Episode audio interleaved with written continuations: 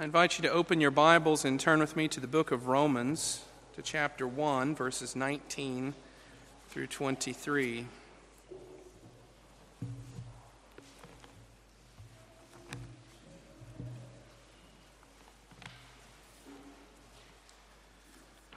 Romans chapter 1, verses 19 through 23.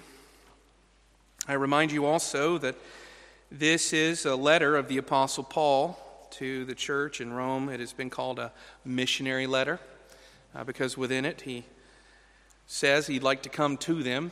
That's the first piece of it. But also for the purpose of their helping him be conveyed on to do the work of missions in Gaul, or what we would think of today as Spain. But nonetheless, this is a book full of theological substance, and Paul is logical in the way he organizes his thought, and chapter 1 is absolutely no exception. And so, in verses uh, 16 and 17, we had uh, the free offer of the gospel, the really good news expressed there. And then in chapter 1, verses 18 through chapter 3, verse 20, we have Paul developing what could be said to be a biblical doctrine of sin and the human heart. The book of Romans, chapter 1, verses 19 through 23. This is God's word.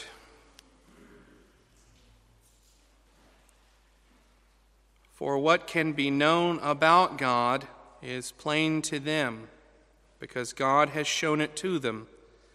For his invisible attributes, namely, his eternal power and divine nature, have been clearly perceived ever since the creation of the world in the things that have been made. So they are without excuse. For although they knew God, they did not honor him as God or give thanks to him. But they became futile in their thinking and foolish, and their foolish hearts were darkened. Claiming to be wise, they became fools and exchanged the glory of the immortal God for images resembling mortal man and birds and animals and creeping things. Thus far, the word of the Lord. Let's pray together. Father in heaven, we have heard the scriptures, and Lord, we pray that you would help us to receive their teaching. But Lord, you would give us insight and understanding. Oh Lord, that you would build us up into the people that you have called us to be. Oh Lord, that you would help us to have strength in the face of the watching world and in the struggle that we each and individually have with our own sins. Oh Lord, make us to be a people through the teaching of your word who are pleasing in your sight. We pray this in Jesus' name. Amen. The question has been posed what about the man born on an isolated island, the unreached in the jungles of South America, the noble savage, the natural born atheist, the island bound agnostic? How is it if a man has never heard the testimony of the scriptures that you could say he would be held accountable to the teachings that are held within them. How can they have a God who they don't know about and have no clue even exist have any right to speak into their lives and over their actions? And you see, the Apostle Paul takes these very questions up in this section of chapter 1. Here he touches on Gentiles, or really every other people group that exists outside of the people of Judea, the people of Israel. And so as we come to this, uh, there is, a, in my opinion, a fairly clear division in the text. And in verses 19 and 20, we'll study general revelation. General revelation. Then in verses 21 through 23, we'll study the sin of man. The sin of man. It's a right thing to mention that verse 19 follows verse 18. It is, as it were, the logical progress in Paul's developing argument. Verse 18, Paul writes, For the wrath of God is revealed from heaven against all ungodliness and unrighteousness of men who by their unrighteousness suppress the truth. This is a universal statement, it exempts no person. And universal statements make people uncomfortable. They're stereotypical. They're very different from what we find as the language of tolerance in the world today. They lack nuance, some people expect. Universals make us comfortable, but look at what Paul says. The wrath of God is revealed from heaven against all ungodliness and unrighteousness of men. God will pour out righteous anger upon all sin and all peoples. That's what Paul is saying. And here in verse 19, again, it is the logical flow of his argument. He follows it up and gives us some understanding of how this can be. Because the ancient mind, like the modern mind, could imagine a natural born atheist, the noble savage, the island bound agnostic. This idea that there's a man somewhere who's never heard. There's somebody who has no clue that there is a God or could be a God. And in verse 19, he touches upon it and he says this For what can be known about God is plain to them. It's another general term, isn't it? It's universal. What can be known about God is plain to them. All people have a sense and an understanding of God. That's what he says in the very beginning of verse 19. But you see, this is the very root, the very ideal of what is often called general revelation. And if you're familiar with Christian theology, you know that we believe that the Scriptures are the revealed and inspired Word of God. We usually call that special revelation, that which reveals the heart of God that dictates the decrees of God in text and propositions and in persons. And then there is also what has been come, come to be known as general revelation, or God revealing himself generally to all of creation through nature and providence. And you see, that's what he's touching on in verse 19 and what we are considering this morning. But one thing I want to note before we just skip on and go ahead I don't know that this is absolutely central to the argument of Paul, but it is something that I want you to, to notice.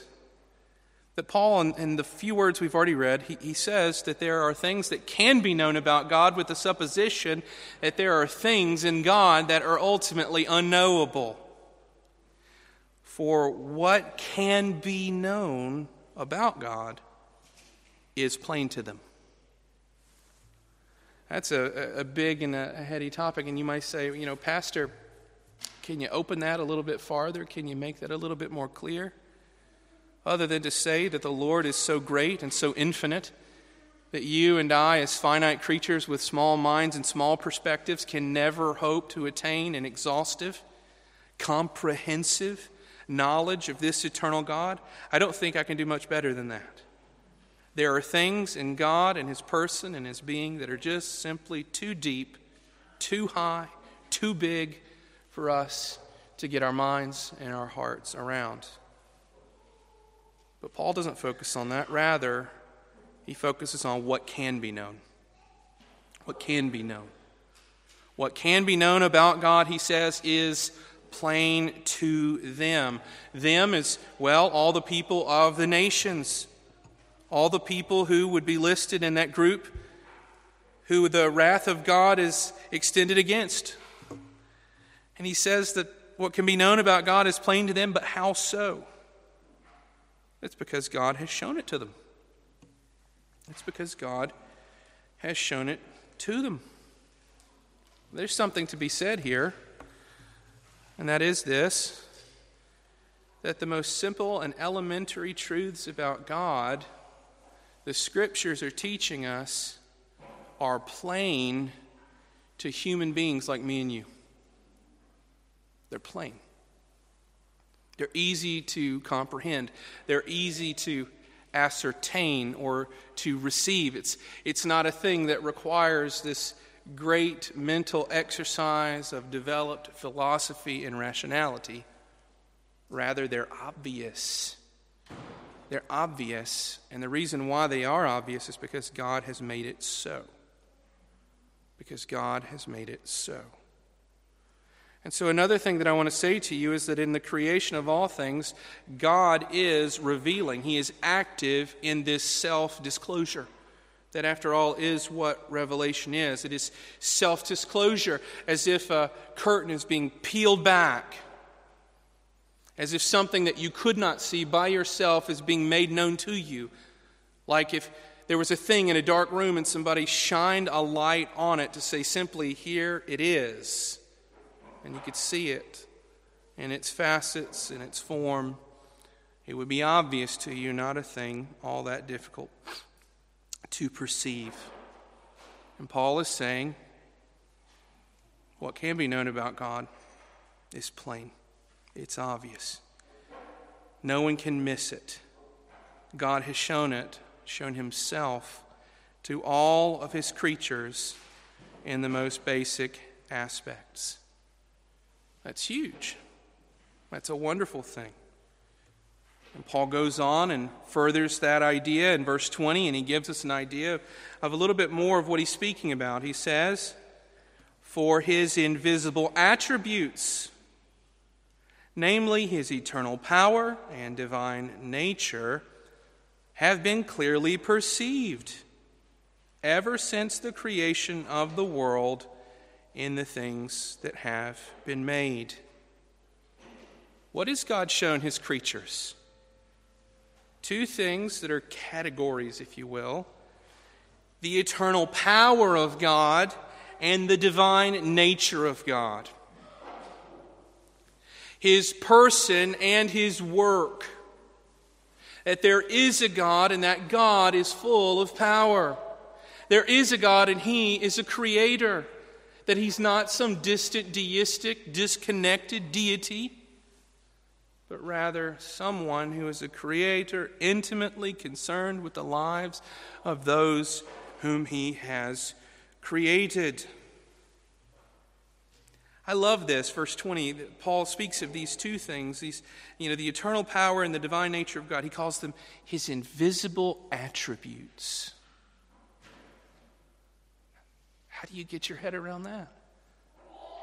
Let me ask you just a silly question. Can you see invisible things? Of course not. Of course not. Whenever Paul is speaking about this, he is speaking about the Lord impressing upon the hearts of his creatures through the things that he has made these wonderful truths.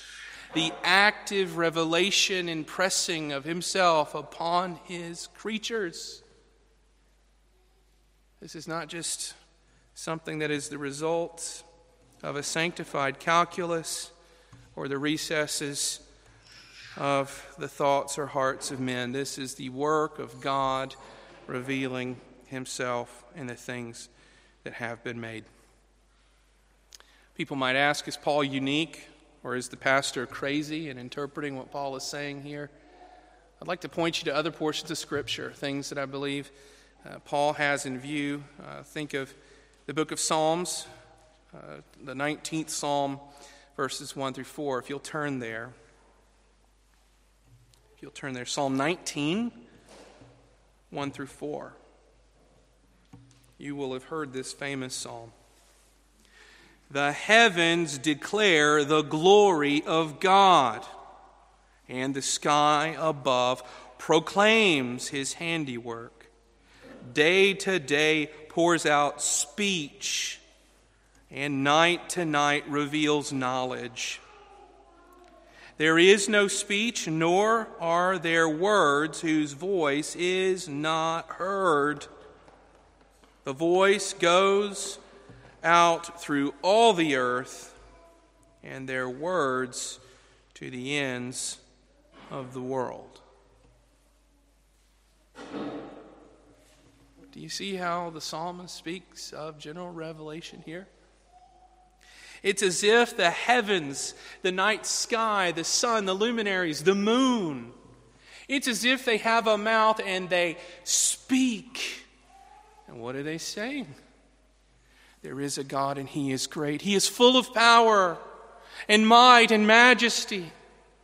All of these things that hang in the sky above your head are testimony that there is a God. They didn't just happen. This is no cosmic accident no rational result of a big bang, rather, the handiwork of a God who has created all these things. But the psalmist again returns not just that the heavens declare, but the sky above proclaims. And day to day, the creation pours out speech. That revelation being called words from a voice that are heard in the ends of the earth. Again and again, there is this insistence that all of creation, all of creation shouts loudly to you and to me, the creature, and even to the man on the isolated island. It testifies simply that there is a God who created all things, and we owe him worship. Paul is recorded by Luke in the book of Acts, chapter 14, verses 16 through 18, and he touches upon this again. In past generations, he, that is God, allowed all nations to walk in their own ways. Yet he did not leave himself without witness. For he did good by giving you rains from heaven and fruitful seasons satisfying your hearts with food and gladness. Even with these words, they scarcely restrained the people from offering sacrifice to them. How does God communicate himself even to a people who have chosen to be pagan in their hearts? Through his benevolence, through a table of food set in front of them, through the sweet taste of it, through the rain that falls from the sky upon the parched land and gives growth and gives drink to satisfy the thirst of humanity. These things shout loudly and effectively and truly that there is a God and that we owe him worship. Thinking about my own life uh, in, in this topic, some of the things that impress, at least most recently, upon my mind and my heart the truth of the existence of God is you ever just look at an apple? We're an apple country. It's overwhelming. In a few months, uh, we'll begin to see the blooms on the apple trees. It's absolutely gorgeous. And then they'll begin to grow, and the trees will begin get really heavy with fruit. And in the fall, as the name implies, the fruit will fall. You pick it up and you look at these apples, and there are 15 different types of apples, and you just look at them. And there's one apple at least that I picked up last season, and I, I just marveled at it. It looked like it looked like it had been painted, you know, by the brush of a painter. I mean, the color, beautiful reds and yellows, like brush strokes, almost like a Van Gogh painting. And I just look at it. I'm not even smelling it. I'm not even tasting it. I'm just looking at its wonder and just simply saying, there's no possible way. There's no possible way something so beautiful has no artist who has made it, a creator who has given it. Another thing, the beauty and the joy that you feel whenever you see the toothless smile of an infant. I got that a lot lately. Got in the car from being gone for a few weeks, and what do I see? I see my two big boys, and then the little one, he's looking back at me as I put the suitcase in the car, and there's just a big old grin, a little scrunched up face, not a tooth in his head, just as beautiful as he could possibly be. No way that is just the accidental result of an unfolding universe. Last summer, we as a church went on a retreat, and we were in the Swiss Alps, and we were in some of the small villages uh, up above Interlaken, and you just look at the glory of this alpine valley, overlooked like it's being guarded by great big centurions, these mountains covered in snow, that if you clap your hands, you just hear the echo. And you just feel this big. And yet there are these wonderful, magnificent peaks, and there's this just overwhelming feeling of finiteness. And you simply think if all this exists, there must be something so much bigger than all of it that made it and brought it into existence. The clap of thunder, the flash of lightning that reverberates through the land, shaking your houses and making your hearts to skip. I don't know, maybe you've never experienced this because you're so much better at math than me, but the seeming infinitude of mathematical equations. How can that possibly be? How can that hold together if everything is simply random? All of these things proclaim as if they have a voice and testify as if they have words to the truth that there is a God who made all things, who sustains all things who we owe our hearts to in holy worship, to simply praise Him for His goodness to His creatures. But to what end? Why does Paul give us all this? I mean, does he want to just draw our hearts and minds to the natural world to revel at things? No, I think Paul is saying a little bit more here. He's pointing us to a, a significant and a staggering truth, and it's what closes verse 20.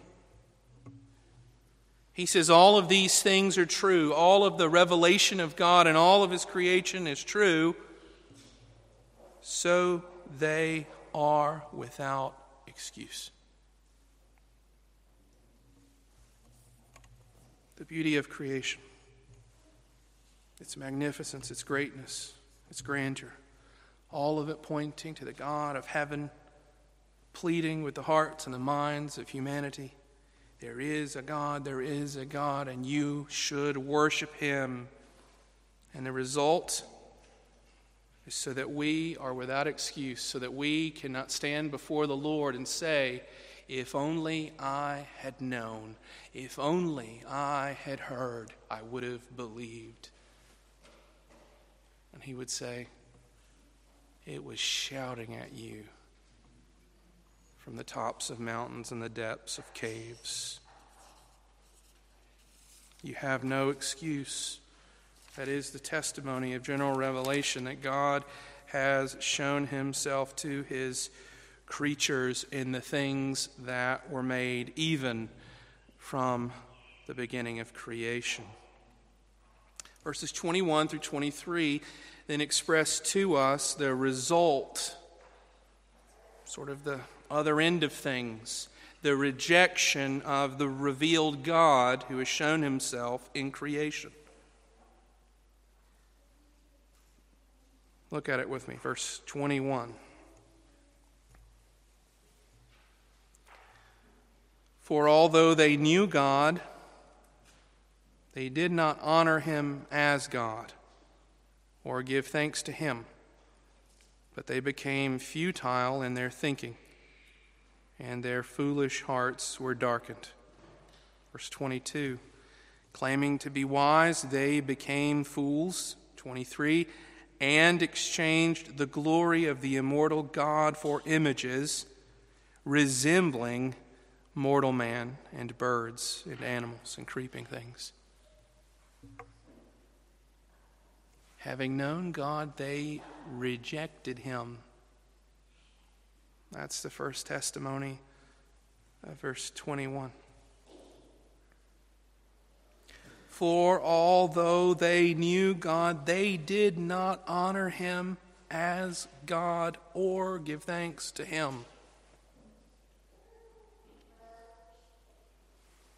A rejection of the God revealed in creation and the work of providence, a denial of his rights, a rebellion against the one who created all things and all people and all places. Boy, that puts it squarely on someone else's shoulders, doesn't it?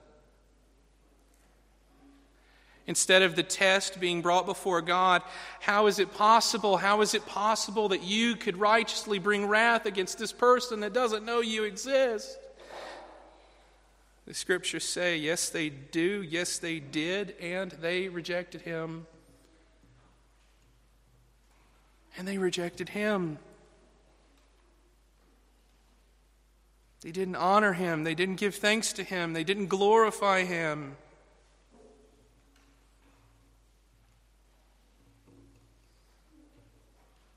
The weight of the sin of a faithless man, woman, or child rest upon themselves.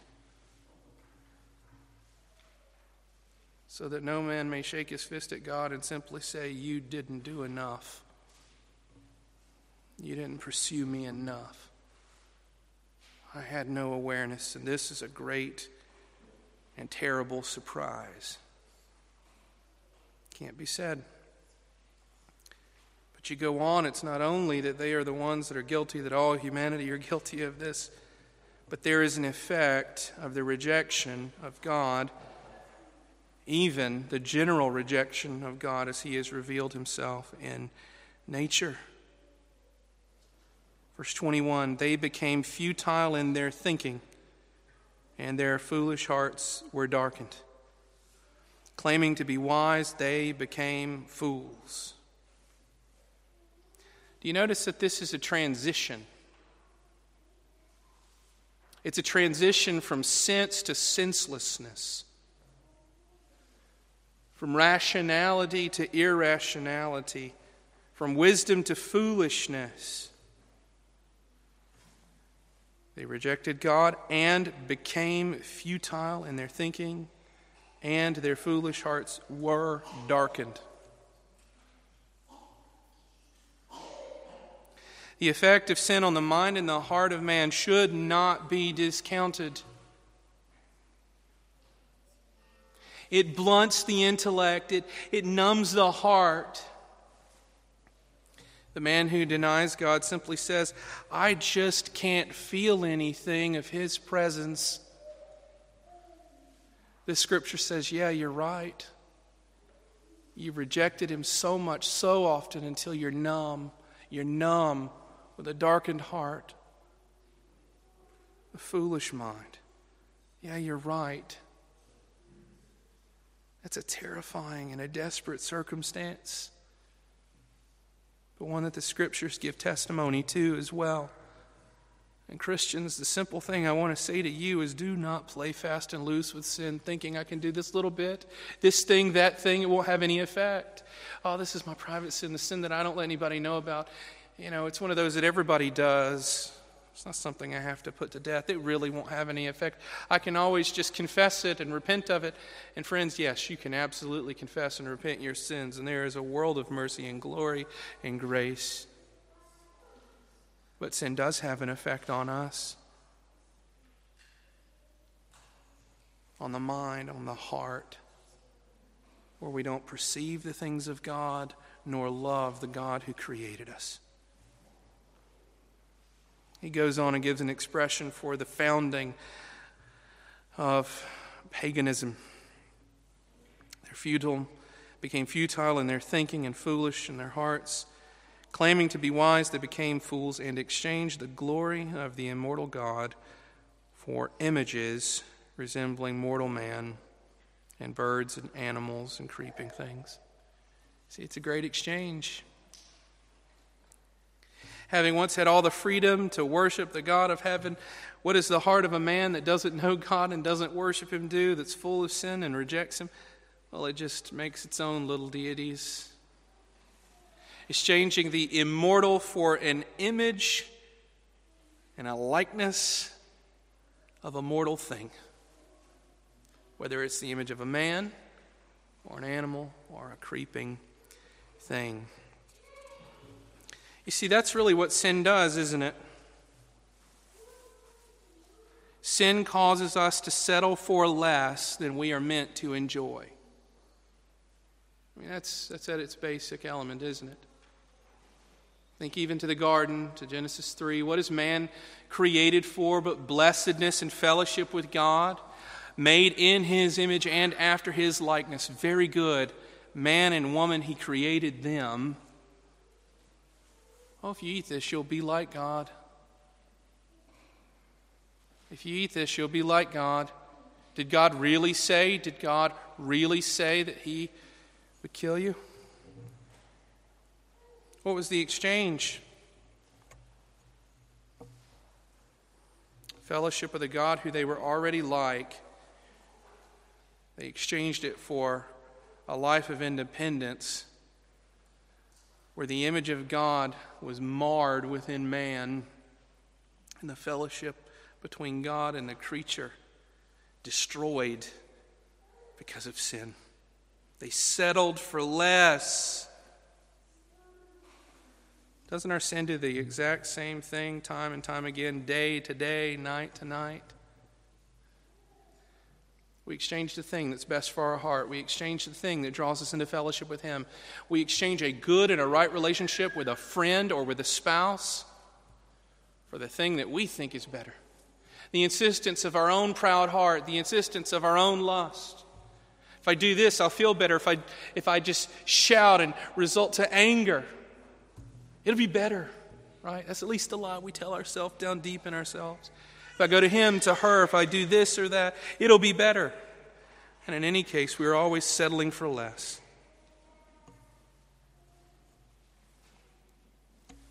Sin has an effect on the hearts and the minds of man, on the hearts and minds of all of humanity. And it's not light and it's not small. It's unfulfilling and it's not life giving. And so we return again to the question of accountability. Whenever men stand before God, whoever they may be, from whatever tribe or tongue they may have come from, how can they be accused before the throne of grace? If we had known, pointing a finger, you didn't do enough, O Lord. Again, the scriptures simply say, Yes, yes, he did. Yes, and yes, he did.